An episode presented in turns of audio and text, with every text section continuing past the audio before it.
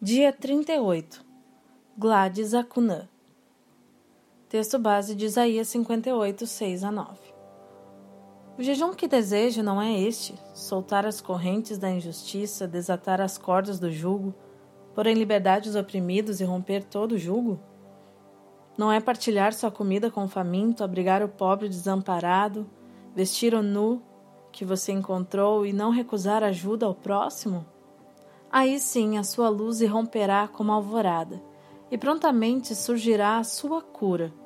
Sua retidão irá diante de você, e a glória do Senhor estará na sua retaguarda. Aí sim você clamará ao Senhor e ele responderá. Você gritará por socorro e ele dirá: Aqui estou. Quem de nós consegue ficar próximo de um pequeno saco de lixo que está no chão da nossa lavanderia e exala um cheiro que pode ser sentido a alguns metros?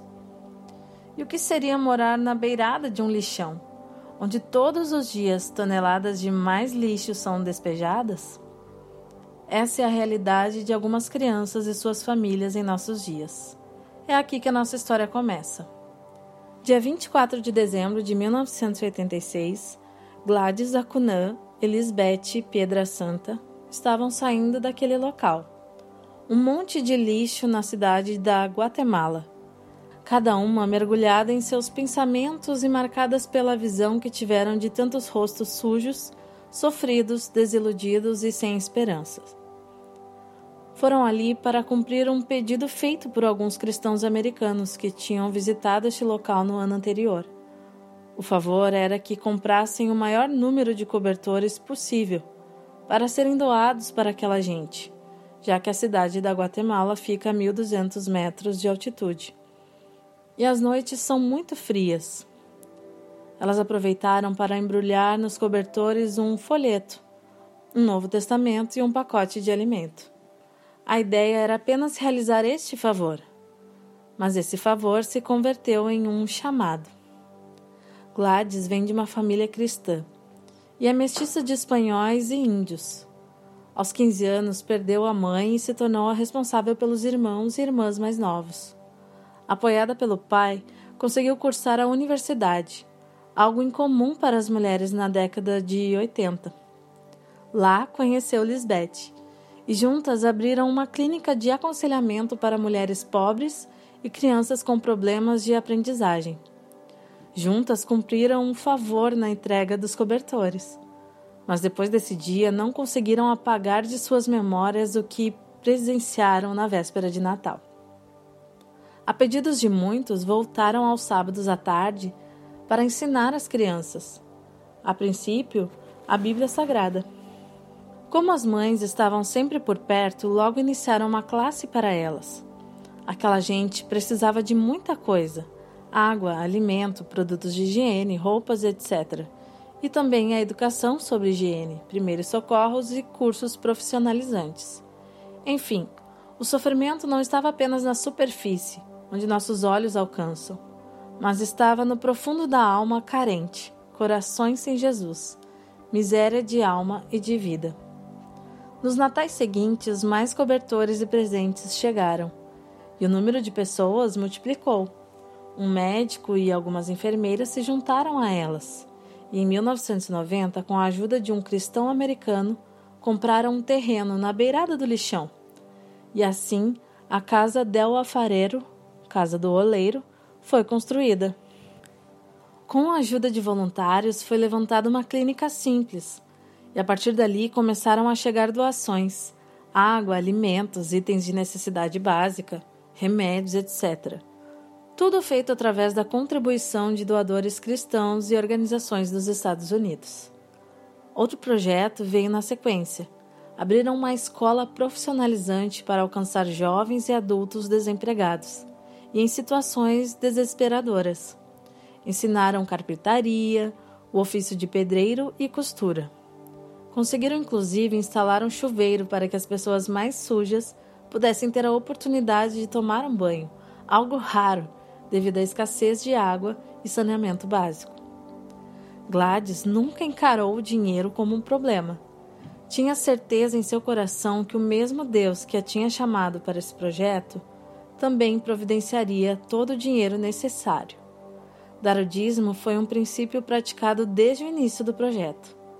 Caso ganhassem 100 brinquedos, 10 deles eram destinados a outros ministérios. O projeto cresceu muito e, quando começaram a sentir a necessidade de mais homens na equipe, Edgar Witz chegou.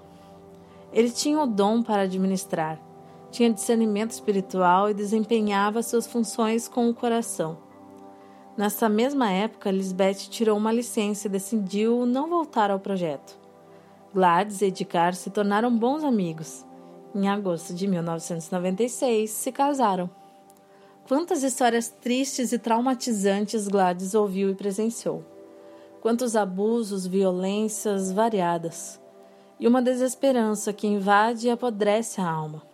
A condição básica de sobrevivência nesses lixões é crianças e adultos passarem o dia cavando lixo à procura de comida que ainda não se decompôs ou na busca de algum objeto que pudesse ser vendido. Este trabalho acontecia em dias de chuva ou sol escaldante. Qualquer animal morto também virava comida. Caminhavam entre todo tipo de lixo, inclusive vidros quebrados, pedaços de metal e madeira. Havia fios desencapados e gambiarras elétricas por todo lado.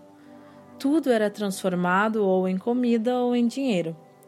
Nestes lixões aprende-se a viver com o fedor, os piolhos e outros tormentos causados por milhões de moscas. Junto a isso, eles enfrentavam gangues que estavam sempre ali para roubarem qualquer coisa daqueles que estavam trabalhando pela sobrevivência. A vida nesta penúria tem uma cultura própria. Famílias vivem esta realidade por gerações.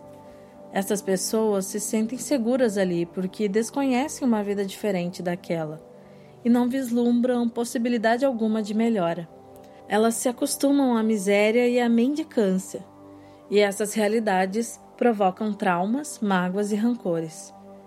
E assim, este estilo de vida obscurecia e ainda obscurece a visão de um Deus que ama e que não criou o ser humano para viver esta condição. Mas Gladys cumpriu e cumpre seu chamado em falar do amor de Cristo a estes que vivem à beira do caos. A Casa do Oleiro está em pleno funcionamento na cidade da Guatemala. Pela graça e misericórdia do nosso Deus, o ministério foi ampliado. Ele tem recebido apoio financeiro nacional e internacional e funciona com a ajuda de voluntários. Centros comunitários foram construídos para o amparo de crianças e mulheres em condições de risco e a educação profissionalizante alcança jovens e adultos. Através da pregação do Evangelho, essa organização ensina o que é um relacionamento com Jesus Cristo Através da pregação do Evangelho, esta organização ensina o que é um relacionamento com Jesus Cristo. E através de programas que combatem a pobreza, visa impactar famílias que alcançarão a nação. A motivação de Gladys se mantém clara. Deus designou para mim um ministério específico, para que eu cumpra seu plano perfeito e me torne mais parecida com Cristo. Ele me deu um monte de lixo. Não há nada respeitável em ser chamada para o lixo. Não é o lugar onde muitos servos de Deus gostariam de trabalhar. Mas acredito que esse é o lugar para onde Deus me chamou, e Ele o tem usado para mudar minha vida. Cada uma de nós fomos chamadas para cumprir o ID do nosso Senhor Jesus. Não importa para onde e para quem, obedeça e cumpra seu ministério. Elaine Causa e Gine.